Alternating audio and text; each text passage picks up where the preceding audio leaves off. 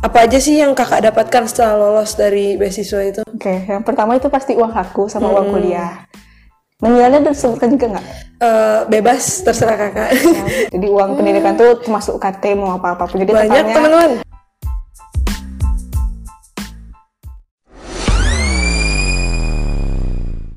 Halo, selamat datang semuanya. Kembali lagi di Sitkom, sedikit info tentang komunikasi. Nah, jadi kali ini kembali lagi ya bersama Haya Sabila. Mungkin teman-teman udah kenal kemarin di podcast sebelumnya ya. Podcasternya tetap sama, tetapi kita mengundang narasumber yang berbeda.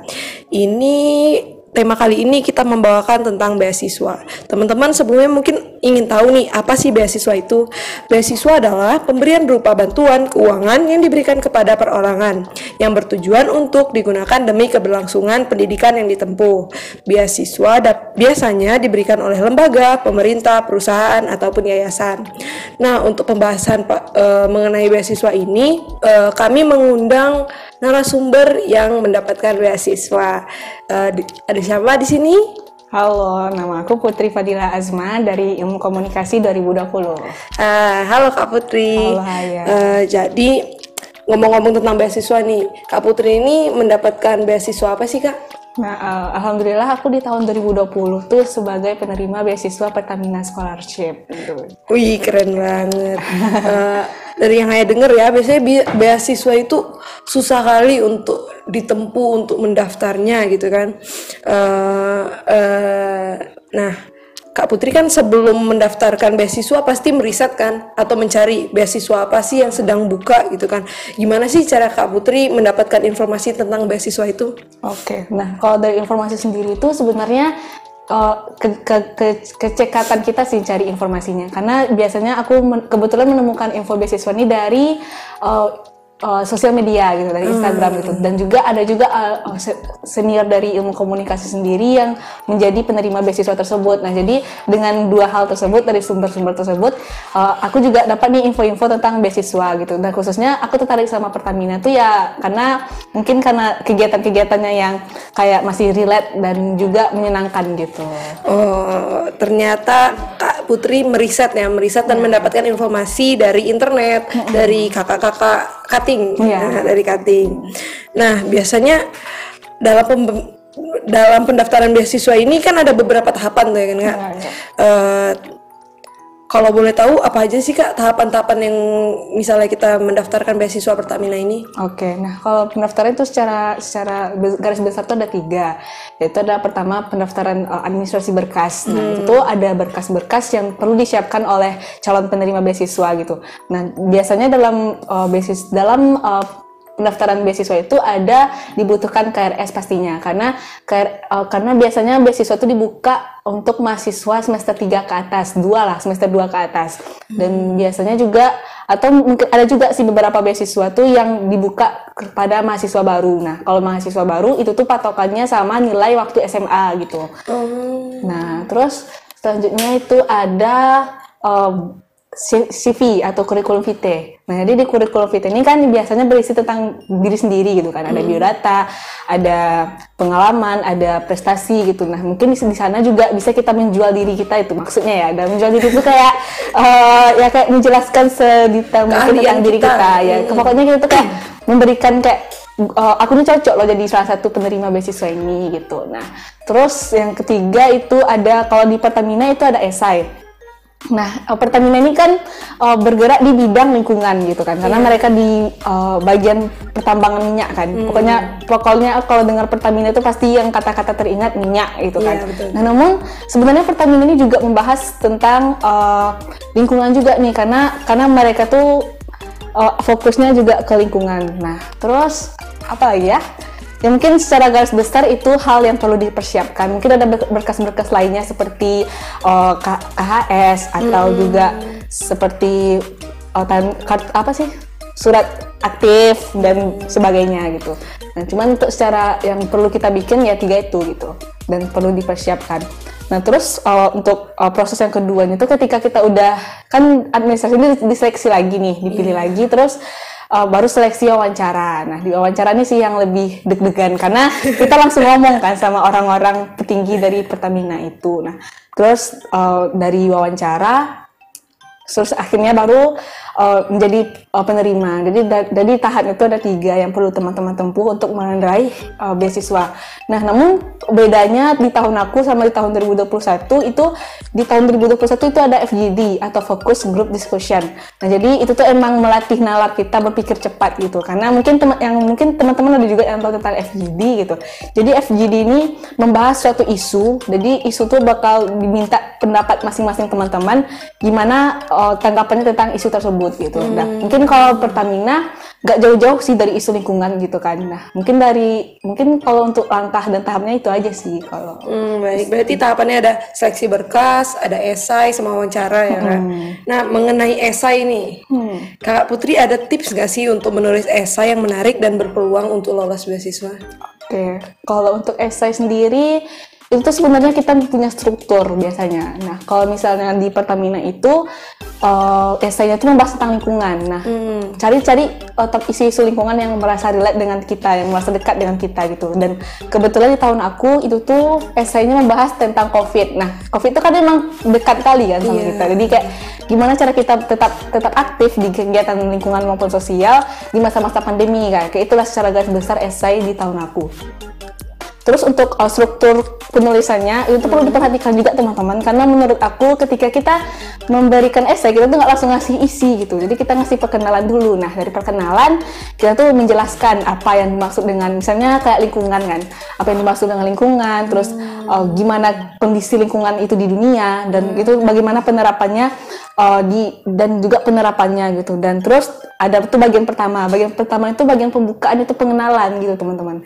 Terus yang kedua, lanjut ke tahap dua itu ada isi. Hmm. Nah, di isi uh, sampaikanlah apa bentuk kontribusi teman-teman terhadap uh, lingkungan gitu. Karena orang-orang di beasiswa, rata-rata sih beasiswa tuh sangat mena menarik jika kita membahas isu lingkungan dan isu sosial. Hmm. Nah, jadi dua hal itu menurut aku termasuk uh, penting untuk dibahas, apalagi untuk beasiswa yang uh, merupakan program C S R gitu. Jadi dengan hal-hal tersebut kita ngasih kontribu bentuk kontribusi apa yang pernah kita lakukan. Nah, jadi menurut aku uh, untuk teman-teman yang mendengarkan podcast ini, ayo ikut kegiatan gitu. Jadi kayak jangan kayak ikut kegiatan-kegiatan di kampus gitu.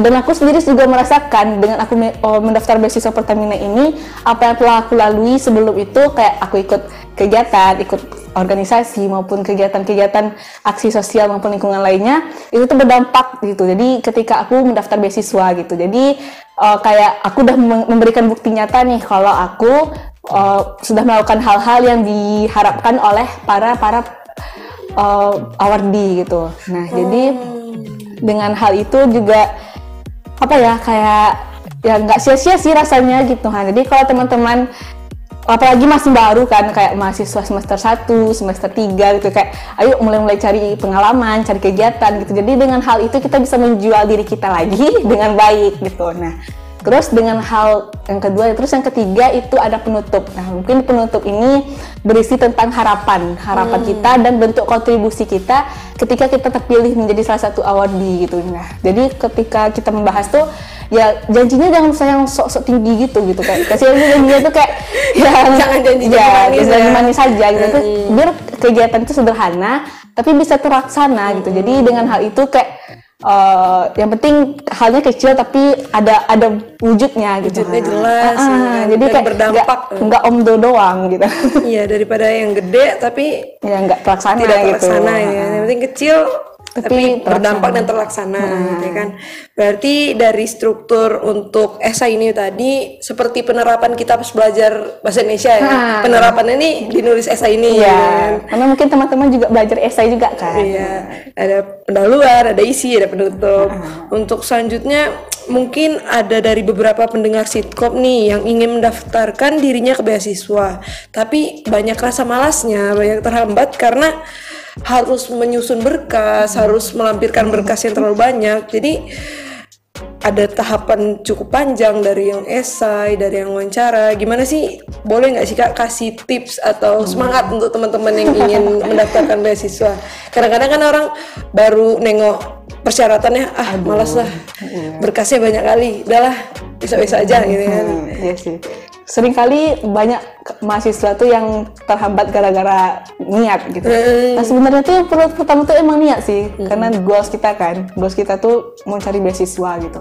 Dan sebenarnya nggak munafik juga, kita tuh beasiswa butuh uangnya kan. Betul. Jadi ya ya karena ada ada hasil, ada usaha gitu. Hmm. Jadi ya pertama tuh pasti niat gitu kan. Terus yang kedua mungkin teman-teman juga bisa meriset dulu nih kegiatan-kegiatan dari beasiswa tersebut. Nah kalau misalnya kegiatan beasiswa itu merasa relate sama teman-teman dan teman-teman merasa enjoy nanti ke depannya buat melaksanakan kegiatan tersebut, ya udah gas aja gitu ha. Karena ada juga beberapa beasiswa tuh yang kayak mungkin termasuk ribet kegiatan-kegiatannya. Hmm. Ada juga yang termasuk santai. Nah kalau menurut aku di Pertamina ini kita tuh kayak emang kegiatan sehari hari kita aja yang kita lakukan hmm. gitu, jadi lebih emang lebih relate ke, ke, ke kitanya ke kitanya gitu. Jadi kayak kita pun melaksanakan program-program dari Pertamina-nya juga asik, enjoy gitu. Oh, enjoy. Cuman ya terus yang kedua tuh riset kan. Terus yang ketiga sebenarnya berkas yang perlu dikumpulkan tuh nggak terlalu ribet sih, karena ada K R S, C V, C V sih, C V sama esai sih mungkin yang yeah. memudahkan nggak ribet gitu kan, karena emang kita yang bikin semuanya tok-tokan dari awal gitu. Tapi balik lagi ke niat kita, ngapain kita mau daftar beasiswa gitu. Terus uh, ya pokoknya dia emang semu- semuanya itu berawal dari niat gitu. Nah terus persiapkan, selain niat juga persiapkan diri diri teman-teman buat mendaftar beasiswa gitu. Ketika teman-teman merasa kayak diri teman-teman ini cocok dan layak untuk mendaftar beasiswa gitu, persiapkan dulu dari sebelumnya, misalnya dari kegiatan-kegiatan. Pokoknya beasiswa tuh rata-rata bukan di, yang dilihat tuh bukan dari nilai aja gitu, tapi dari bentuk kegiatan-kegiatan yang pernah kita lakukan. Karena orang-orang penerima beasiswa tuh butuh orang-orang yang aktif gitu, aktif hmm. baik di aktif di aktif-aktif di kegiatan gitu. Karena pokoknya rugi sih kalau teman-teman ke kuliah cuma buat belajar aja gitu, kalau nggak menyibukkan diri gitu. Kalau bisa manfaatin waktu sebaik-baiknya ah. dengan cari pengalaman. Mungkin ada beberapa teman yang kayak Uh, abis kuliah ke ya, kos, kos. Maksudnya kita nyari pengalaman atau enggak yeah. sambil riset beasiswa ya kan. Uh-uh. Siapa tahu iseng-iseng berhadiah uh-huh. kan ya. Nah, kadang kita ya aku udah daftar beasiswa dah tiga sebelumnya kan, tiga sebelumnya. Iya oh, sebelumnya udah daftar tiga, cuman ya bagi yang keempatnya alhamdulillah dapat rezeki. Alhamdulillah. Gitu. Siapa tahu rezeki teman-teman semua seperti Kak Putri ya kan, lolos beasiswa. Yeah. Nah Kak Putri ini kan penerima beasiswa Pertamina ya kan Kak. Apa aja sih yang Kakak dapatkan setelah lolos dari beasiswa itu? Oke, okay, yang pertama itu pasti uang aku sama hmm. uang kuliah. Nominalnya disebutkan juga nggak? Uh, bebas, terserah kakak.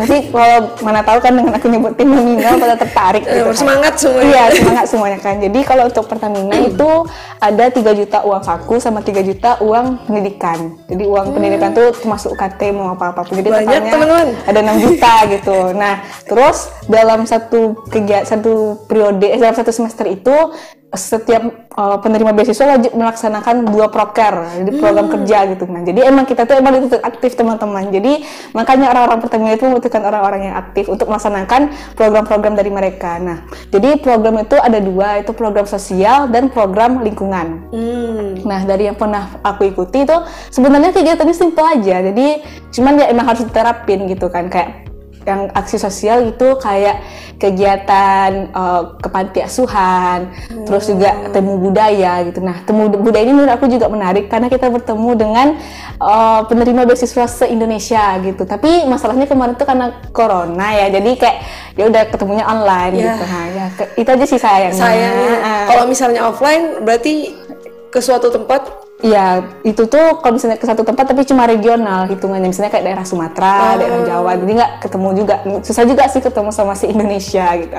Terus kita juga dapat uh, karakter building, pembangunan karakter. Oh. Nah itu tuh sama artis-artis juga teman-teman, jadi brandnya tuh ada Dian Sastro sama Richard Kyle. Nah dia ada dua artis tuh yang tiap kegiatan seminarnya, webinarnya O P F, Pertamina Foundation tuh menghadirkan mereka gitu kan. Jadi seru juga sih karena ketemu artis tapi ya walaupun di online. Uh. Karena Covid sih emang semuanya serasa gitu kan, semuanya serba online hmm. gitu. Nah, terus yang kedua tuh ada aksi lingkungan.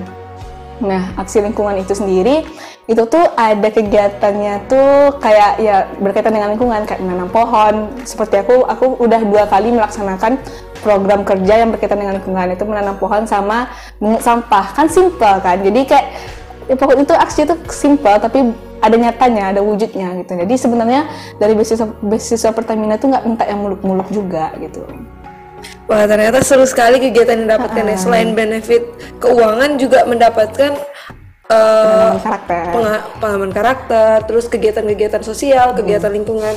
Baik, hmm, ternyata sangat menarik deh pembahasan hmm. tentang beasiswa ini. Yang mungkin kita bilang beasiswa apa sih ini, monoton kali gitu kan. Hmm. Ternyata menarik juga hmm. di dalamnya gitu lah.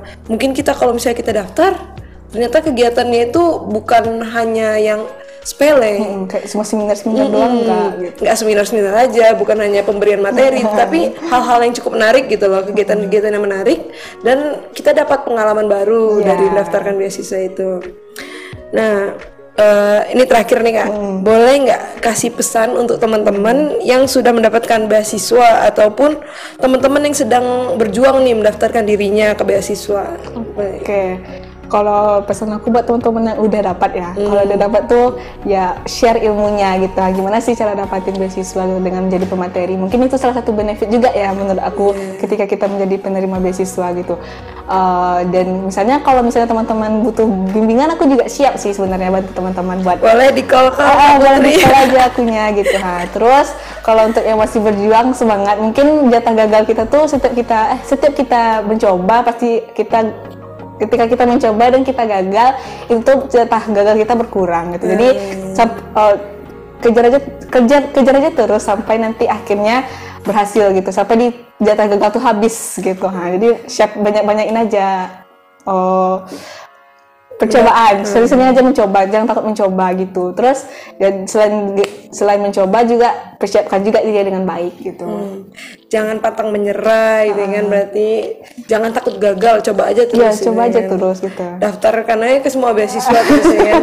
Tapi tapi dengan riset tadi, riset tadi ya kan. Kalau rasanya rasanya nggak kuat, nggak sanggup gitu kan, ya udah nggak usah dulu gitu. Tapi kalau misalnya rasanya kayak kegiatannya kayak asik gitu kan, ya udah gas gitu. Semuanya tergantung riset. Nah, ternyata pesan-pesan yang Kak Putri tadi semoga bermanfaat bagi teman-teman yang mendar- mendengarkan sitkom ini. Udah di penghujung acara ya teman-teman. Uh, semoga teman-teman dapat mendapatkan informasi bahkan semangat yang lebih dari yeah. mendengar sitkom ini. Dan mungkin teman-teman dapat mencari lebih banyak beasiswa-beasiswa di internet gitu yeah. kan. Karena sosial media sendiri tuh menjadi ajang juga bagi kita buat dapat dapat info gitu, karena jangan cuma scroll scroll aja gitu. Ya, scroll kali, TikTok, set-set. Padahal di TikTok tuh juga banyak informasi ah, ya. Kadang-kadang ya, ada yang bilang beasiswa yang masih buka mm-mm. di bulan ini, misalnya ya, kan. Kadang juga ada ngasih ada ngasih tips juga kan. So, gitu. Jadi tips-tips untuk daftar beasiswa. Dimanfaatkan sebaik mungkin. Iya. Panjang nih ya, panjang. Oke. Okay. Nah, mungkin sekian aja nih pembahasan dari Kak Putri tentang beasiswa. Terima kasih untuk teman-teman Sitkom semua telah mendengarkan podcast ini. Podcast Sitkom, sedikit info tentang komunikasi. Dadah, sampai Dadah. jumpa lagi. Dadah Kak Putri, terima kasih. Terima kasih. Yeay.